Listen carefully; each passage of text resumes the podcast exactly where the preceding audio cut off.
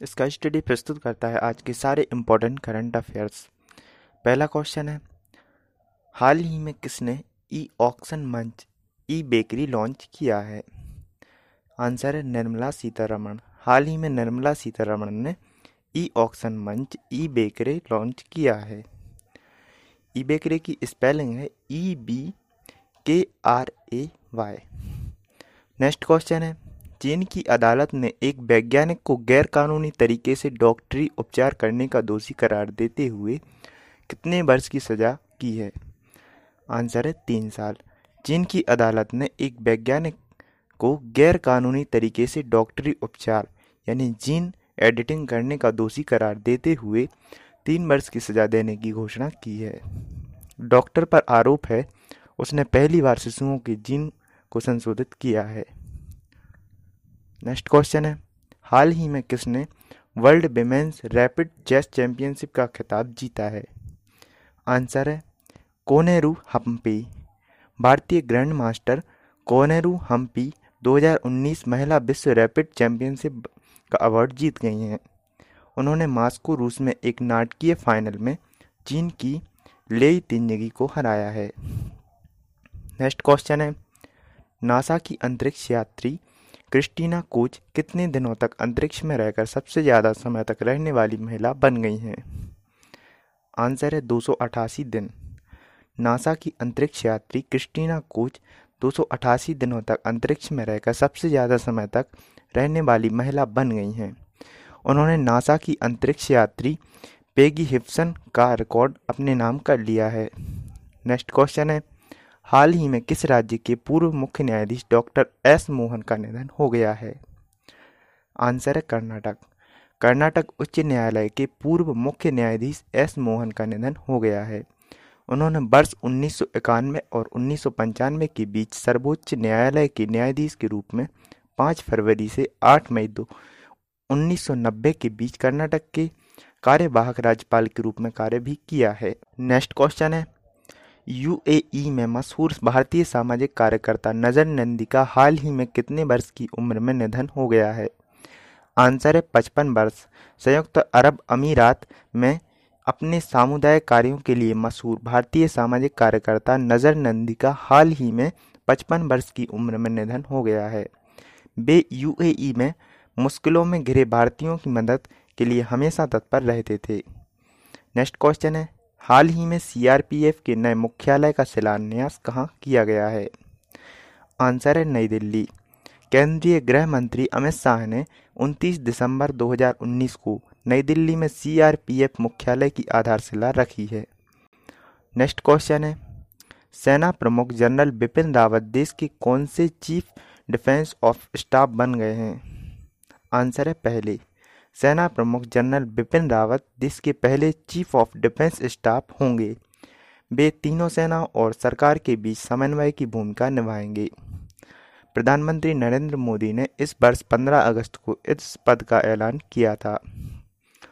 Next question है, हाल ही में किस देश के तेज गेंदबाज पीटर सिंडल ने संन्यास लेने की घोषणा की है? आंसर है ऑस्ट्रेलिया।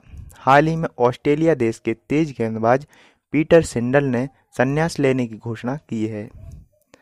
नेक्स्ट क्वेश्चन है, भारतीय नौसेना के जासूसी से बचने के लिए कर्मचारियों के लिए किसके इस्तेमाल पर प्रतिबंध लगाया है? आंसर है फेसबुक। भारतीय नौसेना ने जासूसी से बचने के लिए कर्मचारियों के लिए फेसबुक इस्तेमाल करने पर प्रतिबंध लगाया है।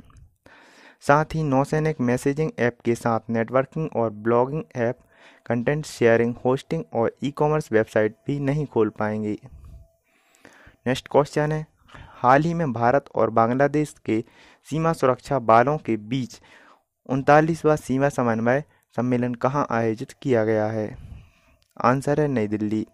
भारत और बांग्लादेश की सीमा सुरक्षा बलों ने नई दिल्ली में 25 से 30 दिसंबर 2019 को निदेशकों की सामान्य स्तर की वार्ता की है। नेक्स्ट क्वेश्चन है। मैनचेस्टर सिटी क्लब के पेप गार्डियोला प्रीमियर लीग में सबसे तेज कितने मुकाबले जीतने वाले मैनेजर बन गए हैं? आंसर है सौ।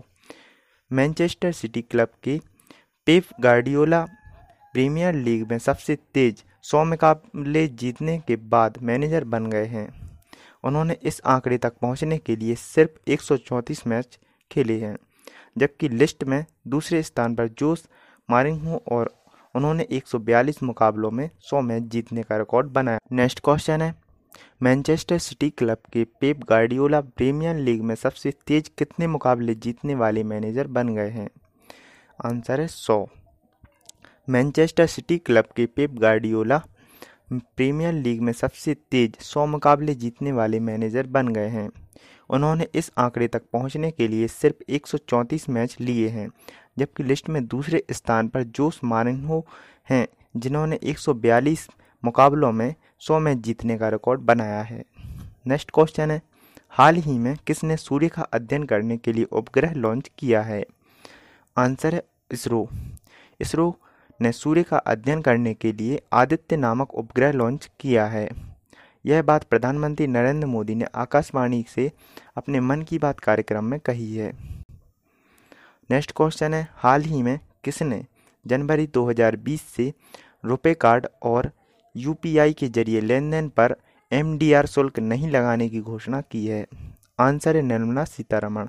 केंद्रीय वित्त मंत्री निर्मला सीतारमण ने हाल ही में जनवरी 2020 से रुपे कार्ड और यूपीआई के ज़रिए लेन देन पर एमडीआर शुल्क नहीं लगाने की घोषणा की है। इस घोषणा से डिजिटल भुगतान को बढ़ावा मिलेगा।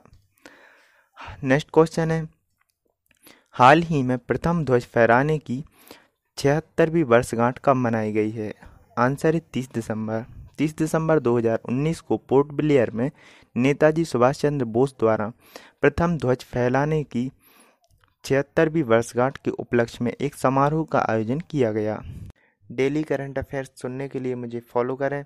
स्टडी रिलेटेड कोई भी क्वेरी हो तो मुझे इंस्टाग्राम आईडी इसका स्टडी सेवेंटी टू पर डायरेक्ट मैसेज कर सकते हैं। कल फिर मिलेंगे तब तक के लिए बाय।